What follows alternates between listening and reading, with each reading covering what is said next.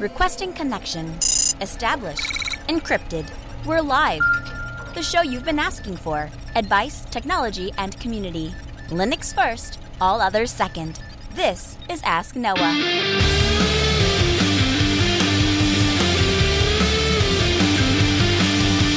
Live from Altispeed Technologies, the Ask Noah Show starts right now. This is the show where we came to do all the things on Linux they said couldn't be done and take your questions on how to do the same. Phone lines are open this hour to be a part of the program. It is a free call. 1 855 450 NOAH. That's 1 855 450 6624 or send an email to live at asknoahshow.com.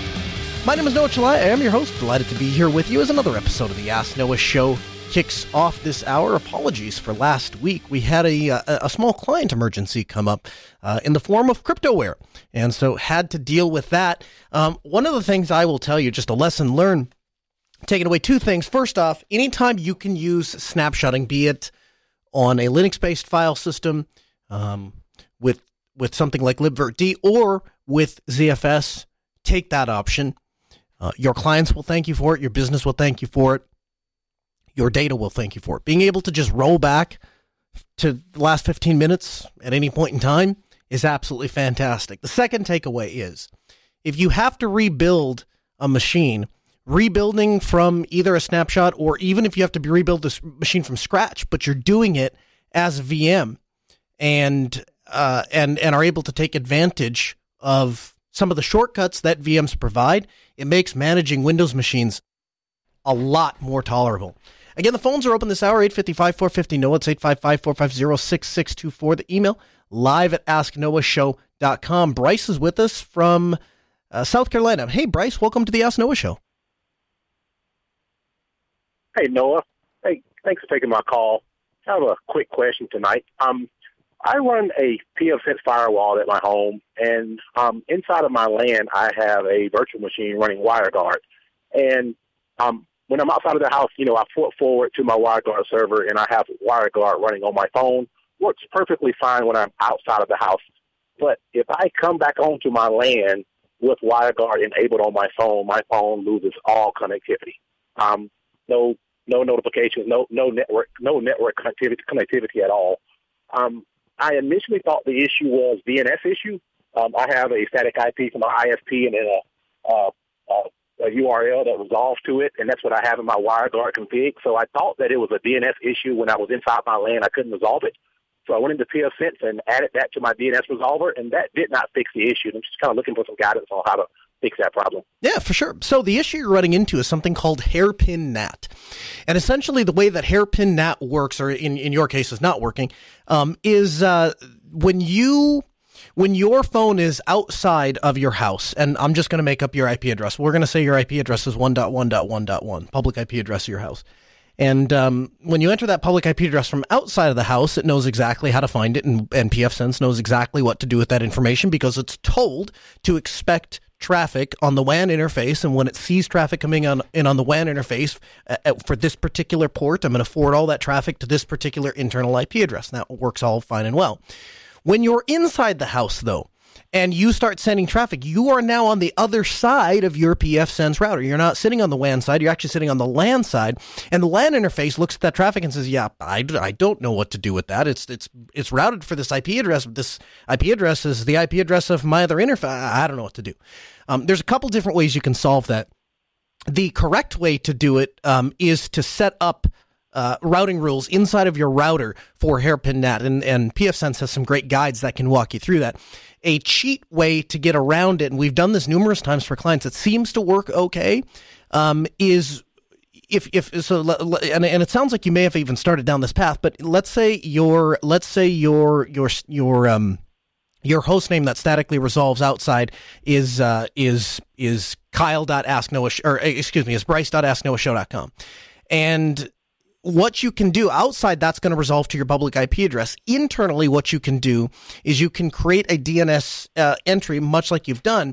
And if you create the DNS entry for bryce.asknoahshow.com, but this time you point it to the internal IP address, uh, that should work. The only time I've seen that break is if you have devices that cache the IP address or cache the, you know, cache the IP address from, from DNS and, and it's, it's people that, that go in and out very frequently. And if that's the case, um, then I would recommend uh, the, uh, setting up a proper hairpin NAT.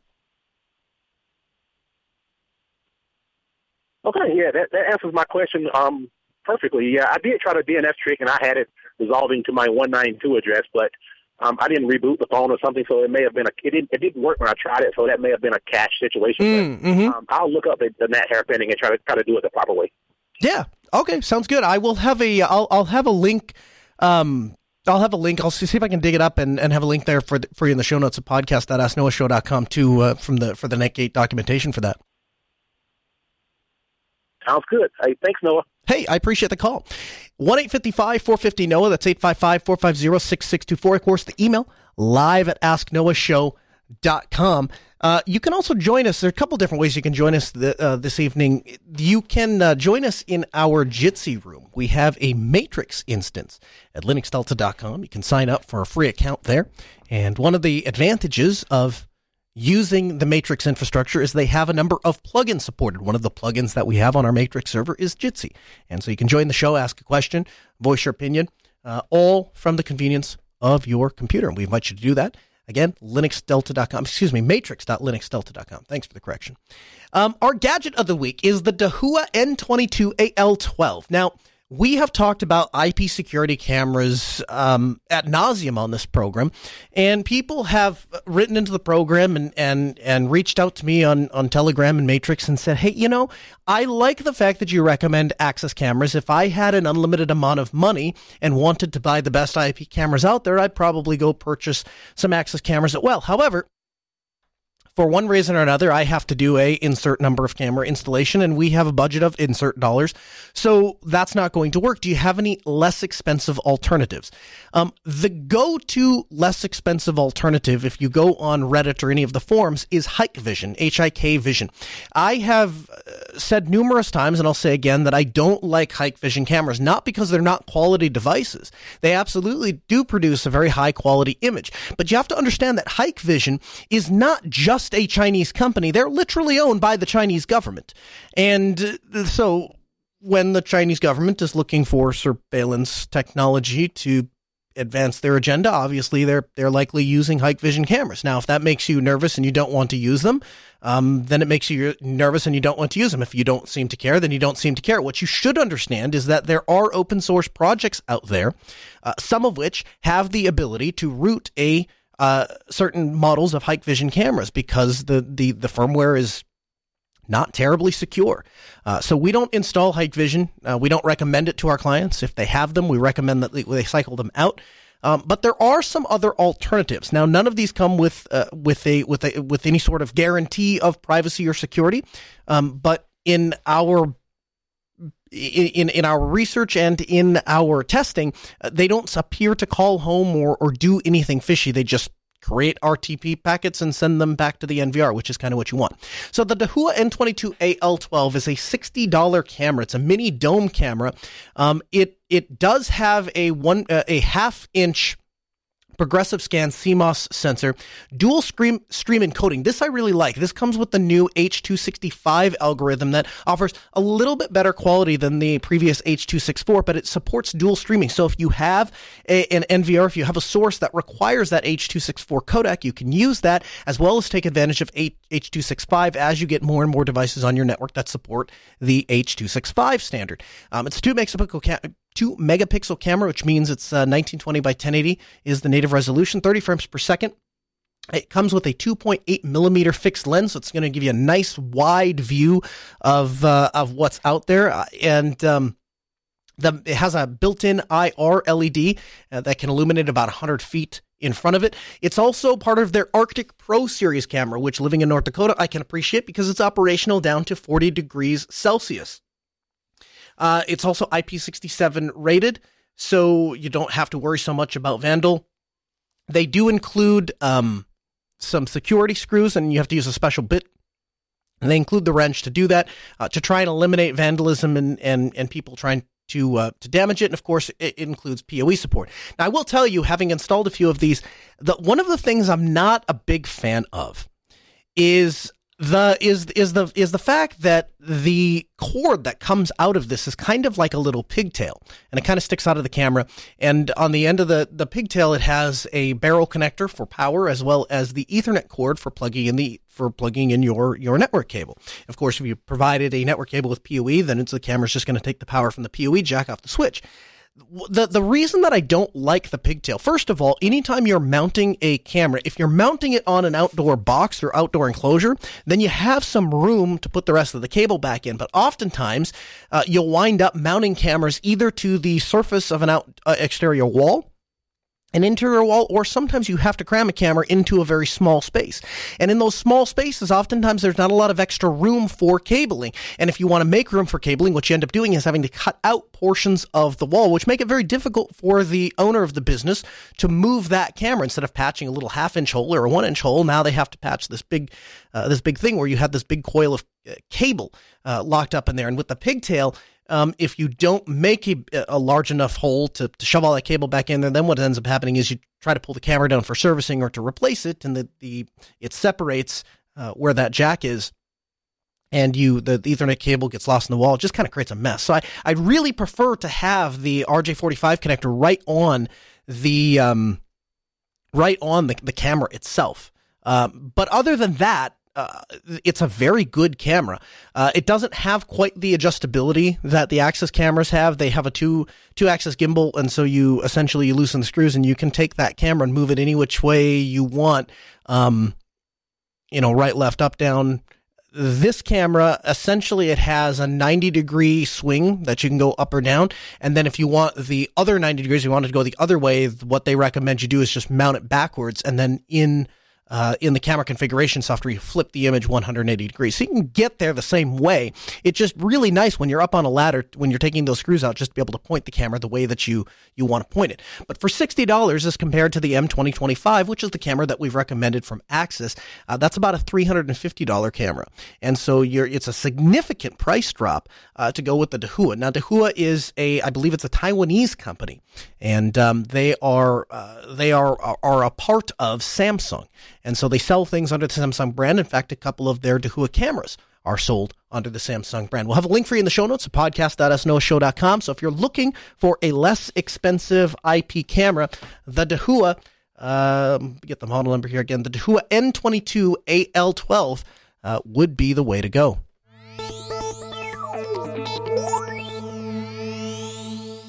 Mozilla is in the news this week as they are downsizing. Obviously, not, uh, all of us are aware that the world is constantly changing, and with that change, Mozilla is reacting. Now, a couple of market uh, forces that you have to be aware of. The first is that recently, just a, a few months ago, Microsoft made the decision to move the development of Microsoft Edge over to the Chrome based engine. And so obviously this means that the largest browser in the world now is going to be the, the Chrome frameworks, which of course a number of browsers to include Google Chrome and now Microsoft Edge are on. Mozilla is taking the opposite approach. They, instead of trying to become bigger and instead of trying to get more users, they are focusing on being more nimble and aligning better with what their customers want and how they can serve those customers. I think a lot of people, to include myself, exclusively use Firefox because we trust the organization Mozilla to promote a freer and private internet. And uh, this comes in all sorts of all sorts of various different features and ideas that we've seen them roll out through the years uh, more secure DNS uh, resolution right within the browser without having to make any configurations or changes. They give you a nice little notification. Additionally, um, they notify you when tracking cookies, um, little one pixel image redirects that are used to try to invade your privacy. They're going to let you know about that. They've also done a lot of work with sandboxing and containers, allowing faces or excuse me sites like facebook to run inside of its own little facebook container and so that it can't reach out and, and track you around the rest of the internet this is the kind of thing that we want from Mozilla Firefox. And, and I think in order to deliver this properly, in order to deliver to their customer base, they have to find a way to augment two things. First off, they have to find a way to respond more quickly to user feedback, which it sounds like this announcement is going to allow them to do. But the other thing it's going to allow them to do is explore different methods of funding. And they specifically talk about this in their announcement over at blog.mozilla.org. They are looking for different ways to monetize the web browser. And it's not because they're bad, evil, greedy people and want money. It's just that there is this development costs money and there has to be a way to pay for it. And most browsers, most organizations are comfortable exchanging user data for the cost of the development. Indeed, most users don't seem to complain too much when their user when their user data or when their privacy is used or exchanged. Uh, in in exchange, they get a free browser that works a little better. Most people take that uh, are willing to write, uh, write that that privacy check, as it were. And so, as Mozilla makes this announcement, obviously, a lot of people, a lot of tech podcasters, and a lot of news outlets are covering it as essentially that Mozilla is laying off half their staff. I think there's a more positive announcement in here. I think if you read kind of between the lines, what Mozilla is doing is it sad that they had to lay off half of their staff? Yes, it is. Um, I our our thoughts and prayers with those people and hope that they land on their feet somewhere. Yes, absolutely. But the reality here is that Mozilla is is is fighting an uphill battle. They really are. Um, they have less than 15% of the web market share. And as more and more adoption goes towards Internet Ed, or Microsoft Edge and uh, Google Chrome, that market share is likely to decrease, except for people like you, people like me, who value our privacy, value our uh, are being anonymous on the internet and value our choice and the ability to participate in the discussion. One of the things I've given Mozilla numerous uh, times over the years praise for is their is their decision to hold open meetings. In fact, interestingly enough, even in their blog article called uh, "Changing World, Changing Mozilla," they had a they had a link to the internal message that they sent to all of their employees. And um, it's it's it's the, essentially the the memo that went out explaining what they're doing, why they're making the choices that they're making, and how that's beneficial ultimately to their end users. And so, huge thanks to Mozilla for their continued efforts in this space. I think there's a lot of organizations out there that would look and say, hey, you know what? There's just not that much space worth fighting over in the internet anymore, so we're just going to throw in the towel. And instead, Mozilla's more or less doubling down their efforts and saying, no, we're just going to work twice as hard and we're going to do twice as good of a job. We're just going to have to do it with a smaller, smaller team. Uh, you can join us in our interactive IRC room. You can do that by joining the Ask Noah show, Pound Ask Noah show on Freenode. Uh, a couple people in there hanging out and chatting with us, participating throughout the show again. Your participation is welcome always in the Matrix room, as well as the phone lines at 855 450 NOAH. Have you heard about the Pocket PC called the Popcorn Computer? Well, it's we've talked frequently about companion devices, something in addition to the phone and the laptop. Uh, for a long for a lot of us our laptop is just kind of glued to our side because we're IT people. We kind of have to have access to that and we need the tools that reside on them. Now the phone can work sometimes in a pinch. In fact I was able to get access to a door control system and let my family in to use the bathroom just a couple of days ago. Uh, I can do those things. I can but it takes a significant amount of effort because a desktop environment doesn't want to render real well uh, over a remote connection on a phone and that's kind of where companion devices start to come in. That ability to just pull a device out of your pocket, SSH in, restart that service, get that server going, um, check the log on this thing, check the access control, make sure nobody's in here doing that thing. And you can do that on your phone. The keyboard makes it a little bit nicer, but having an actual mouse, an actual trackpad, an actual keyboard, um, that makes all the difference in the world. And then you come down to the question of do you really trust data on your phone? We're going to talk about that in a later story this hour. But um, there is a lot of concern over the privacy and security of your phone. And a lot of that scrutiny is focused on iPhone and Android because those are the two most popular platforms. And so having a companion device, particularly one that's running Linux, um, kind of gives you sort of a leg up, I think. Well, the Popcorn computer is available for pre order. They're going to ship these computers in November of 2020. Now, they've made a couple of changes. This is a handheld Linux device with a high definition 1080p display, a large battery life, Pocket PC is your hacker terminal on the go. And the way they phrase that and the way that they describe this device goes hand in hand with what I've said I'm looking for in companion style devices. Quote, people should be able to use their devices as they want. This is the premise that we based Pocket PC on when we began development of this device. This is the device we always dreamed of owning, and that's why we made it. In today's technology landscape, there are plenty of Android and iOS devices. However, Linux based are largely ignored. And above and beyond the fact that what operating system this thing runs, one of the things that is is increasingly alarming or is is um, is really disappointing, really, is the fact that a lot of the Apple devices can no longer be repurposed. Essentially, once iOS runs its course and you, and that's out, then there's really not much more you can do with that device. And that's less true with Android because we do have a lot of alternative ROMs. The trade off is while you're using Android or if you're using Android, you're walking around with a number of different security holes in your pocket. So there hasn't been a really solid solution but what I what I most object to is the idea that we purchase hardware and we don't get any say in the software that gets installed on that hardware. And so Pocket PC is trying to challenge that and they're trying to take this to the mat. This is a fully open source hardware design. They have the design up on github.com, uh, github, github.com slash popcorn computer slash pocket PC dash hardware. Again, uh, we'll go through the hardware specs, 1080p display. This is cool. A dedicated debugs USB serial serial port, a USB C serial port. And so what this allows you to do is load alternative ROMs and, and, and go ahead and hack on the device without having to worry about bricking your device. Indeed, their description says the dedicated USB C port for serial debugging will make sure that you never brick your device. And so this is a device designed to be played with. They're not trying to keep you out of the device. In fact, they're making it aggressively easier for you to play with it. It features a 1.2 gigahertz quad core ARM Cortex A53 processor, 2 gigabytes of RAM, 32 gigabytes of onboard storage, a 5 inch 1080p display. Uh, there's a internal micro SD card connector if you'd like to expand the storage, 3200 milliamp removable battery, 2.4 gigahertz Wi-Fi, Bluetooth 4.0. Uh, the device uh, connectivity features features four Type C connectors, one device port with power delivery, two with host port, um, one with power delivery, one without power delivery. One USB to serial converter for console output.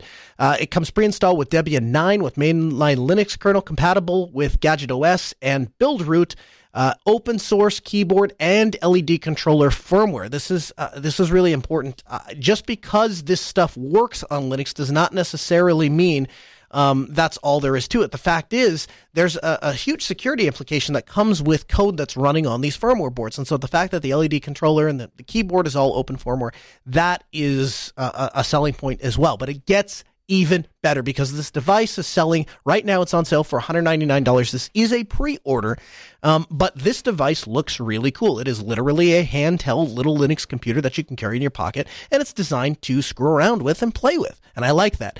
I kind of wish somebody would build something like this for the Raspberry Pi, some sort of an enclosure that you could put a Raspberry Pi 4 in, and then just have the keyboard and a 5-inch 1080p display. I'd buy that in a heartbeat because I already have all of the workflows and various different software that runs well uh, on the Raspberry Pi. I don't have that with this device.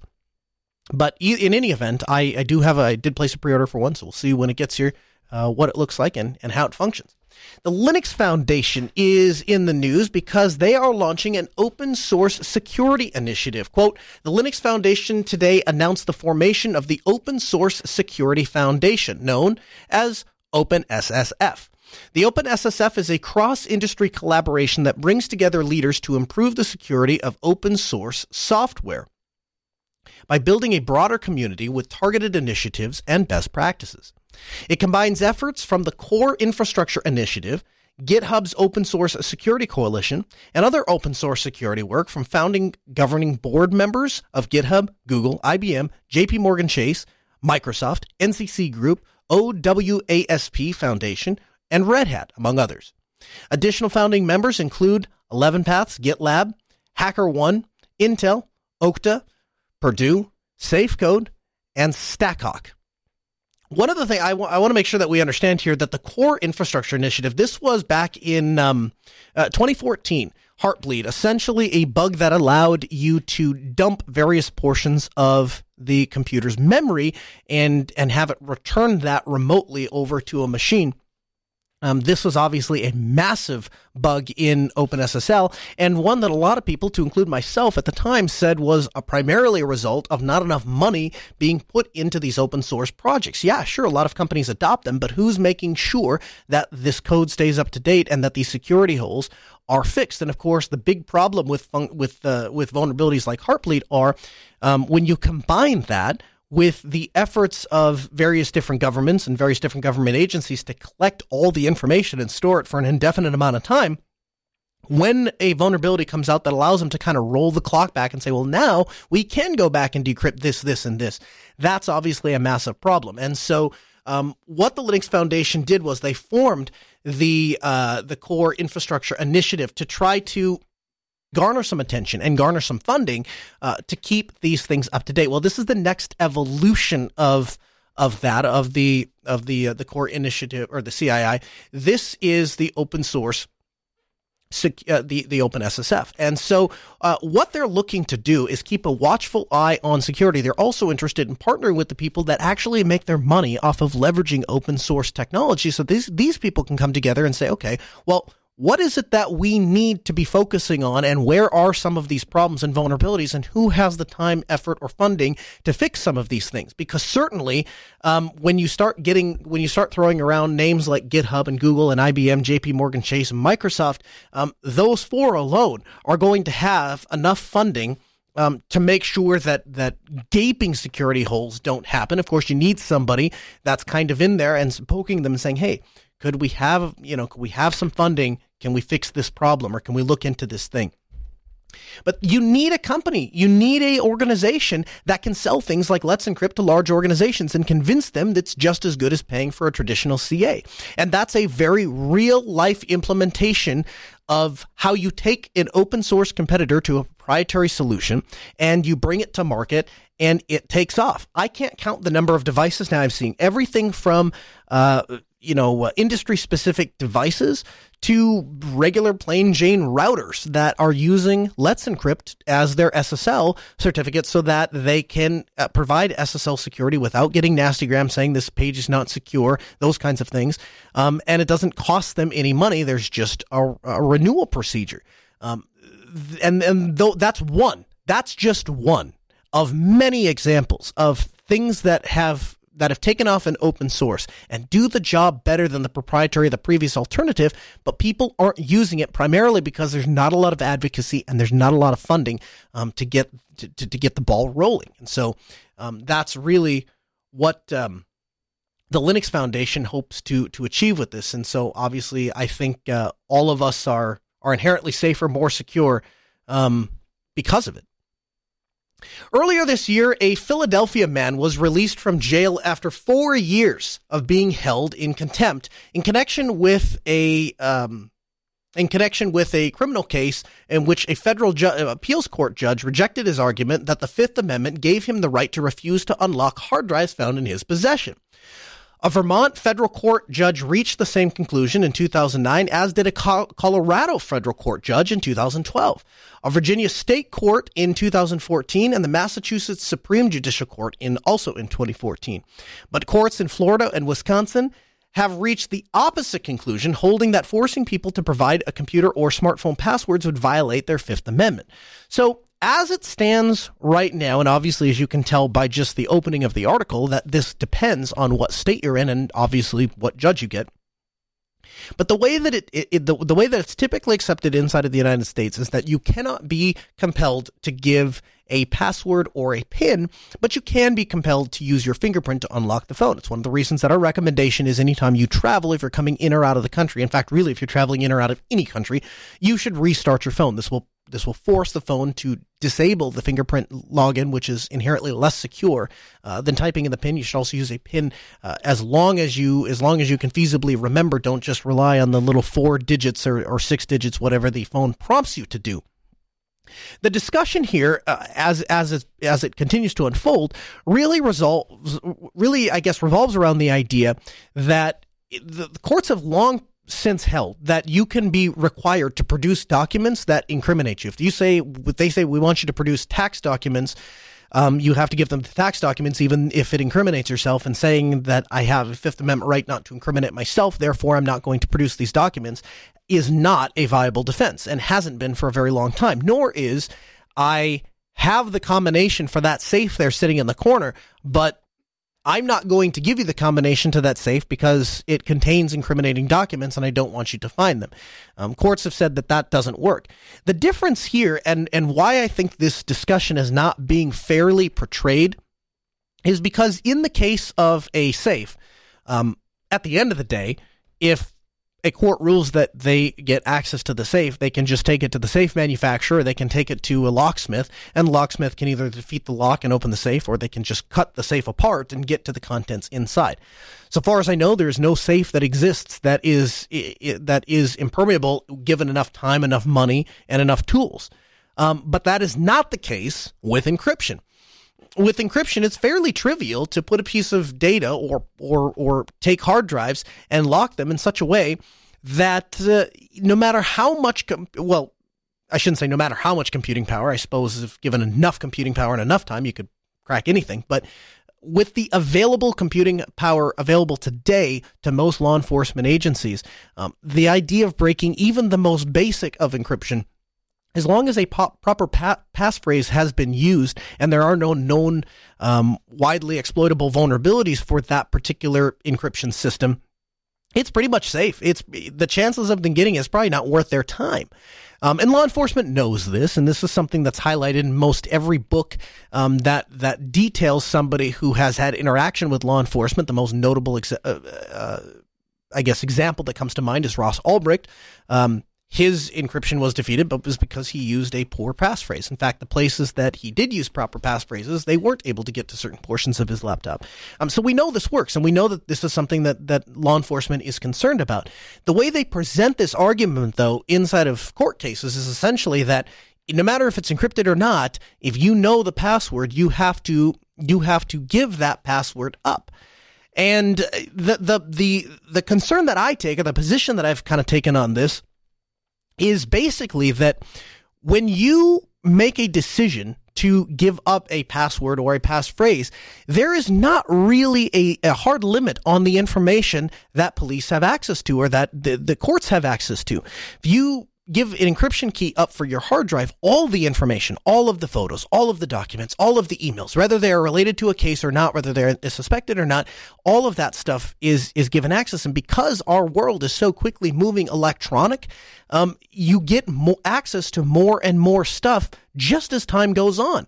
10 years ago, 15 years ago, if somebody would have asked me to decrypt my laptop, they would have obviously gotten client files and of course they would have gotten some of my personal files, but the vast majority of bills and bank statements and um, and, and and and personal financial records and all those kinds of things were all largely still being mailed around um, and still being signed. But these days, everything is seems to be done with a PDF or a website, and it's it's printed to a PDF. And so the the the the, the sheer amount of data that is now available on people's uh, on people's computers is is frightening. And the fact that the that courts are fighting about this um, is a little bit concerning, particularly in light of the Congress's and um, and uh, other efforts to try to uh, create legislation to curtail and control and downplay the role of encryption.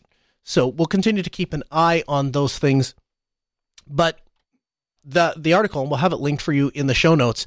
Um, it's it's interesting to read how various courts interpret the same information differently. But my advice to you, and I'm not a lawyer, I don't play one on TV. My advice to you is if you're asked to decrypt a piece of information, I would politely decline. Um, if you don't recall that information, you can't be compelled to to decrypt it, and I would get a lawyer involved and go from there. LibreOffice 7 is released. Um, I was doing some reading on the on the Open Document Foundation and uh, the amount of money that they take in and what they're able to accomplish in a year is nothing short of fantastic. Uh, the LibreOffice project announces the availability of LibreOffice 7. It's a new major release providing significant new features They now support the Open Document Format 1.3, Skia graphics engine, and Vulkan ba- GPU based acceleration for better performance. This is now the default on the Windows operating system. Improved compatibility with DocX, XLSX, and PPTX if you're interfacing with Microsoft Windows or Microsoft Office. Um, this is going to be an important one to you. Uh, additionally, DocX now saves native in 2013, 2016, 2019. You may recall that previously it was saving in, two, in 2007 compatibility, so dot, uh, doc instead of the um, XML format. Now it's going to say by default in 2013, 2016, 2019. Same thing. Um, to improve interoperability with multiple versions of Microsoft Office based on the same Microsoft approach. Uh, of course, you can export XLSX files with sheet names longer than 31 characters. Uh, that previously was impossible, uh, along with exporting checkboxes in XLSX instead of the invalid content error that was uh, that was previously being displayed. A um, couple of general updates. They have a new icon theme. The new default on macOS is Suk Apura.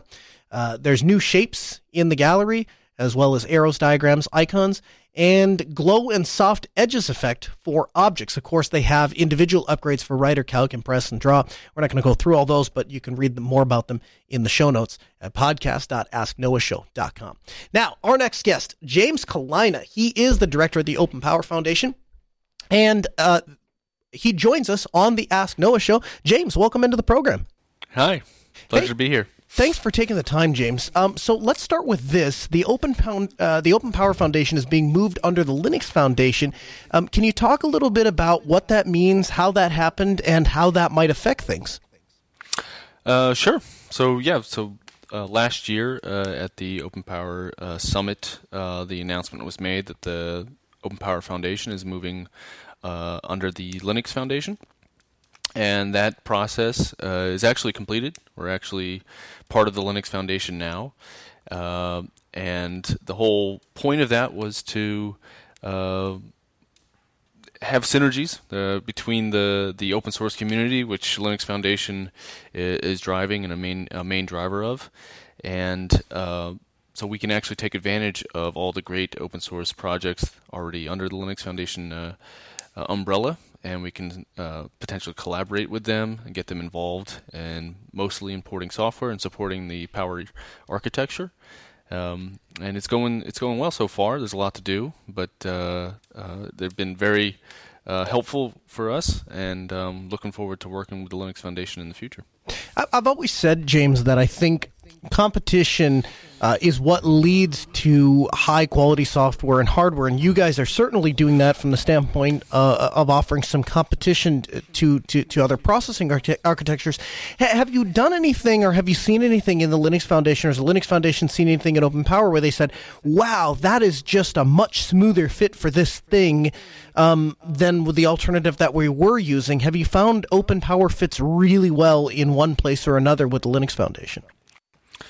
Uh, well, the Linux Foundation, they, I mean, they have such a wide uh, breadth of software that they they they help manage.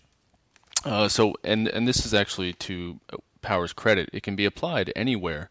I think historically, though, Open Power has been in the HPC uh, uh, high-end market, and uh, one of the things that we're actually pivoting and, and expanding to is new silicon design. Right, so we're trying to um, get other players to build chips out of power architecture.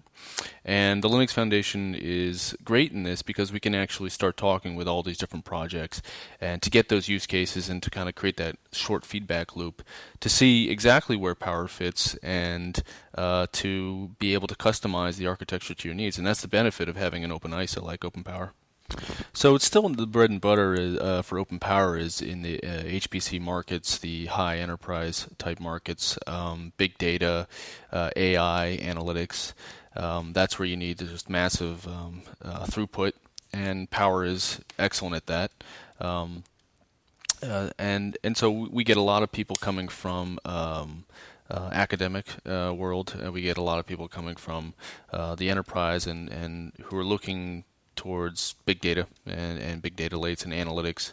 Um, so that's right now that's where we're at. Uh, but uh, in the future, I think we're going to uh, expand that um, and and try to go after you know cloud native.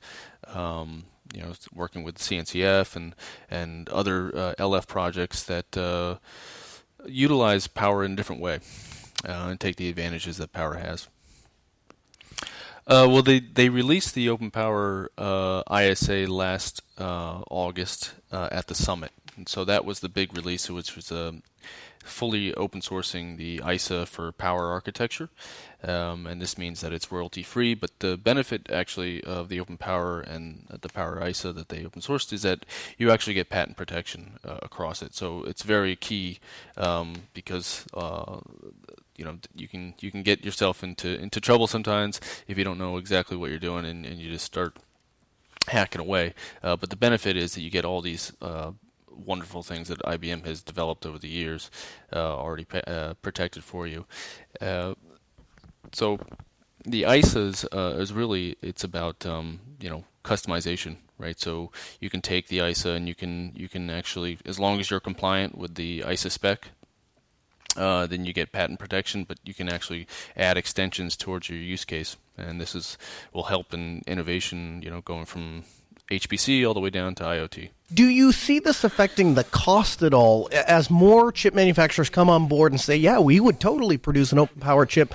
Um, with you know with open specifications is there a time where maybe the the the price starts to drop and it becomes more uh, more obtainable for for people that maybe aren't in the in the higher end but want to play with it or you know maybe want to get into some of that higher end computing but need to do some rudimentary testing before they can get funding yeah, so that's I think that's the part of the goal here is uh, to expand to different uh, markets and different segments, and that means that uh, different price points uh, for silicon, right? Um, so the more people that are making it, and the more people that are uh, chasing different segments and different um, use cases, I think uh, you'll start to see different price points for silicon and different kinds of uses for power. Uh, so it's all it's all you know part of the open source uh, aspect of of driving uh, innovation. James has uh, uh, obviously one of the other things that has changed in the landscape is, of course, IBM's purchase of, of, of Red Hat. Has IBM's relationship with Red Hat, their ownership of Red Hat, has that any had any effect, positive or negative, for Open Power? it's I think it's a little early to tell. so you know I, am a former Red Hatter, so I believe in Red Hat and I believe in their mission and, in open source software. Um, they're an excellent, uh, I think, fit for IBM and, and vice versa, actually. Uh, so there's a lot of learnings and synergies. I think that they're gonna uh, in the um, you know in the early uh, you know short six to twelve months as well as beyond that. I think there's going to be uh, a learning curve for them and how they actually work together and, and jive. But uh, it's all going to be good for the Open Power Foundation because uh, most enterprises, Fortune 500s, are already using uh, Red Hat software. Um, and uh, that just can only mean that we can have a good conversation and feedback loop and figuring out how we can best serve those customers with the power architecture. James, what uh, if I can ask, what drew you to, to Open Power? Coming from Red Hat, obviously you you have a, a belief and a and a desire to, to help and promote open source, um, and you undoubtedly probably experienced that and, and, and practice that at Red Hat. What what was it that drew you to the Open Power Foundation? Uh, well, I think it's it's so I, have I've started my career in hardware and then uh, moved into kind of cloud and, and software and open source software in particular. And uh, what drew me to the Power Open Power Foundation in, in particular was uh, its emphasis on innovation and openness uh, and diversity of silicon. I think that the um, the best ideas uh, should win out, and there should be a collaborative nature in, in how that gets done. Um, and nothing, I think, can beat the power of open source. Um, the Open Power Foundation, the power architecture in general, is just an excellent architecture, and uh, I think it should be in more places. And I think that there's a, a path forward for doing that. Um, so I'm I'm really excited to be here and, and help it grow and and uh, set it on its its new direction. Let me ask you this. Let's talk a little bit about Summit. So, th- you guys have a conference coming up, and I guess I'll start with the obvious question Is it an in person conference or is it virtual this year? It is virtual this year. So the the the downside is uh, nobody gets to come and shake your hand and meet you in person. The upside, though, is that maybe this opens the conference up to people that might not ordinarily be able to attend. Talk a little bit about Summit, what it is, um, who might be interested in that conference, and what attendance looks like. Sure. Uh, so it's uh, September 15th. It's a virtual conference. Um, and uh, the kind of topics that we want to hit on is anything around open source hardware, silicon uh, systems. Uh, this can be accelerators. This can be um, yeah, uh, like big data and, and analytics, and all the way through IoT. It's really what you want to be doing in the in the open source hardware space, uh, and then you can layer on uh, you know the different software that you might be utilizing uh, with open source uh, hardware uh, the tooling that you might be using. So talk about uh, the trials and tribulations of, of doing open source hardware. Um, so it's it's really a a wonderful place for if you have interest in in open source hardware and the latest and greatest in terms of technology and what's happening around it. James, uh, let me ask you this: Is there any place that uh, that either sells or or resells uh, any used open power equipment? Is there anybody is there anybody out there that's taking things that have that have been purchased and and used for a particular purpose or tested, um, and then maybe sold at a cheaper price? Is, is there a market for any, for that kind of stuff anywhere? Uh, I would have to actually have to check. I, I don't think there's an actual dedicated market towards that, but I know that there's definitely vendors who who have uh, refurbished systems and okay. uh, are selling it. Um, yeah, we I mean we have a number of members who have lots of systems and they develop systems, so uh, they do have sometimes they are selling uh, refurbished systems at a lower cost. Okay, very cool. Yeah, well, I'll, I'll keep uh, I'll keep my eyes out for that. It's uh, it's it's one of those things. Every time I go to a conference, James, and I sit down and put my hands on this stuff and play with it, and I'm like, man, this is just crazy, snappy, fast. Um, but of course, because it's premium hardware, it carries a premium price, and so um, it, uh, at least at the moment, I've not found one that that's at a cost point that I can just set up in my basement and play with it. Um, but hopefully, uh, we'll get there at some point. Well, there is a, a member called Raptor uh, Engineering that mm-hmm. does produce uh, the Blackbird, which is a single socket workstation uh, level uh, board, um, and that's more at a price point that is uh, palatable towards people who are looking to set up their own home system. So, James, any, before I let you go, is there anything else that's coming up in the Open Power Foundation? Any particular goals that you guys are skating to? Anything that you're excited about?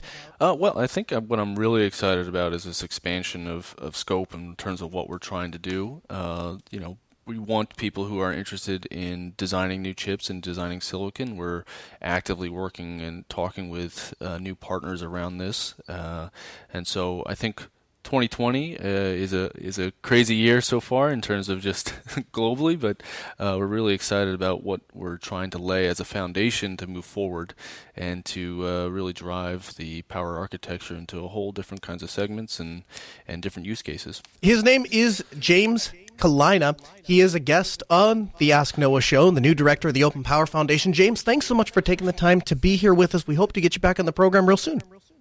Thank you so much. Again, 1 855 450 NOAH. It's 855 450 6624. The email live at asknoahshow.com. That's how you can add your voice to the conversation, become a part of the program.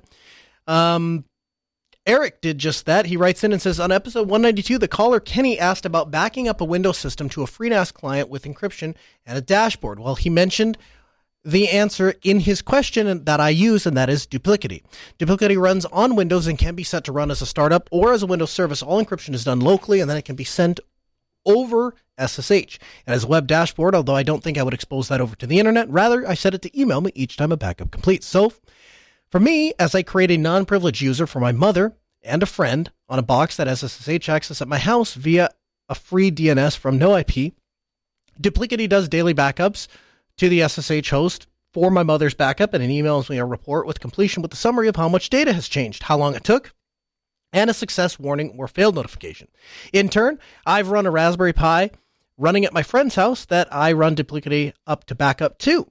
For my Linux machine, I just run Duplicity as a script using cron, so there's no services running, only the application with the actual backup is taking place. Again, I configured Duplicity to email me a summary of the report upon completion. I've been doing encrypted offsite backups for free for many years using Duplicity, and I have a Duplicity hard drive. I have dedicated hard drives for each person that back up to me, so in the event of an emergency restoration, I can pull the hard drive, mail it to them, or simply drive it over. Hope this helps Kenny. If it hasn't already found another solution, Griffin.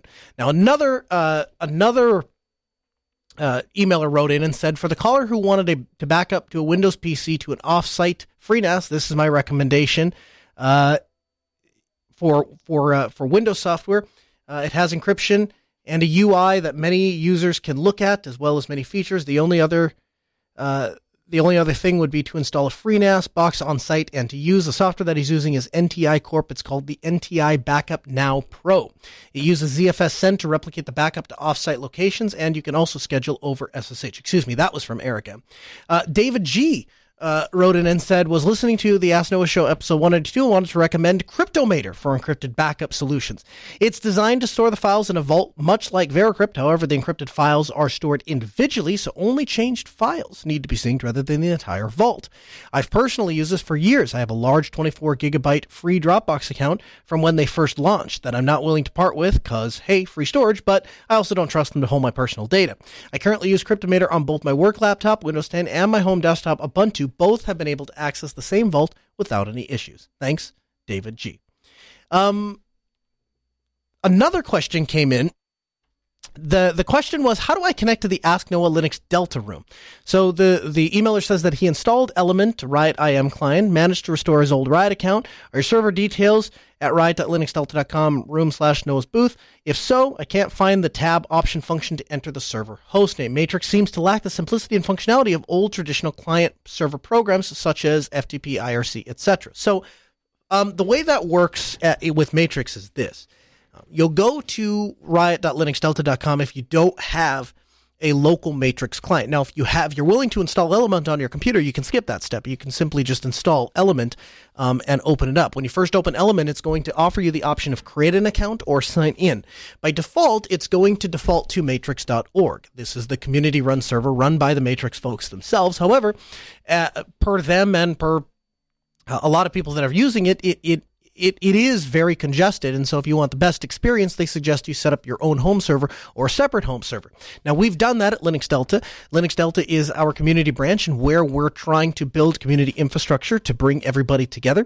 You can go to riot.linuxdelta.com and sign up for an account right there on the web interface. Or again, if you have Element installed, you can choose instead of matrix.org, you can instead enter matrix.linuxdelta.org. That is the matrix server. And you can create an account on Linux Delta. Now, once you have an account, uh, and you've signed in, the very first thing that will happen is it should ask you if you'd like to look at a list of published rooms directories. And there are three. There's the Ham Shack, where people talk about ham radio. There is the Geek Lab, which is the same room that is on Telegram. If you've joined us at telegram.asknoahshow.com, this is the same place. Uh, now there is a third one, and it's called Noah's Booth. This was spun up over Southeast Linux Fest, and the idea was just to have a place to hang out. Um, I make no guarantees about Noah's Booth, what it is, who's going to be there, what's going to happen. It's just there for playing with. Um, but if you want to get connected to the community, we invite you to do that. Again, matrix.linuxdelta.com if you're looking for the server. Again, we are working on getting a step-by-step how-to tutorial with screen caps um, to try to help people with this because you're right, it's not as simple. Um, I, I submit to you though that what makes it a little different, and there's another feedback that I don't think we're going to have time to get to before uh, bottom of the hour music kicks in, is uh, was was another uh, gentleman that wrote into the program and basically said, uh, "I've been using XMPP. Why is it that there is so much hubbub about Matrix, and why is everybody kind of moving away from XMPP, or why is that not being talked about more?" And um, the answer is fairly simple. Um, with XMPP, in order to get the same kind of encryption functionality that Matrix has right out of the box, it requires a certain amount of configuration and setup. Matrix is really designed um, from the ground up to be a secure, decentralized eh, communications infrastructure. And that appeals to us at, at the Ask Noah show as well as at Altispeed Technologies because this is the kind of thing that we're looking to promote. Um, when you sign up, if you just signed up for matrix.org and signed in, you would have access to encrypted chats. You'd still be able to chat with us at linuxdelta.com because um, Noah's booth and the Ask Noah show are both published to the matrix.org directory. And so it doesn't matter where your home server is, you still have the opportunity to communicate with anybody else in the Matrix infrastructure. And coming very soon, we talked about this a few weeks ago, Matrix is going to roll out a Element client that has the Synapse server built in. Synapse is the backend server that connects to Ma- the, the, uh, the Matrix infrastructure. Element is the client that connects to your Synapse server. Um, they're going to bundle both of those into a single app that you'll install on your phone. Why that's powerful, why that's important to mention, um, is because it allows a person who has no previous technical experience to simply go into their app store, download the latest application. It fires up, it asks them a question Hey, do you have a home server? I don't know what a home server is. I guess I don't have that. Click no. All of a sudden, no problem. It spin up, spins up Synapse right on your phone, and you have the ability to start messaging Matrix users because it's decentralized. There is no one place to go take Matrix offline. You can't go to any one organization, any one person, any one server and pull it offline. It just takes that node offline. Everybody else is still up and running. And I, I want to make clear we have every intention of continuing to support and continuing to grow uh, the Matrix infrastructure and continuing to support uh, being a place for people to come with a no hassle setup. If you want to get started, we want to enable you to do that at Linux Delta. And so as people people have asked, they've said, you know, is it okay if I send files? Is it okay if I is it okay if I create more than one account? Is it okay if I use it for my my small business or is it okay if I use it for my little lug? We don't care. Whatever you want to do with it. It's the the the matrix is open and available to you because it was designed to be decentralized. We don't want to take any of anything away from that. Uh, we just want to host it and pay for a, a for a place that it can be hosted um, where you're going to have excellent su- performance. You're going to have some support. The upgrades are going to be handled for you, and um, you're going to have a good experience. So if we run out of space, if we run out of bandwidth, if we run out of whatever it is, we will simply just make those upgrades in our data center to provide you with the best experience. Hey, the music means we're out of time. Thanks for joining us this week. If you'd like to catch more, we invite you to go to podcast.asknoahshow.com. That is the podcast site. Not only can you get reruns of the show, we publish all of the articles and references that we use during the show to that site. So if you hear about a given pick or a given product, or you hear about a given story and want to read more for yourself, you can do that at podcast.asknoahshow. To stay up with the latest, follow us on Twitter at Ask Noah Show. We'll be back next Tuesday at 6 p.m. Central.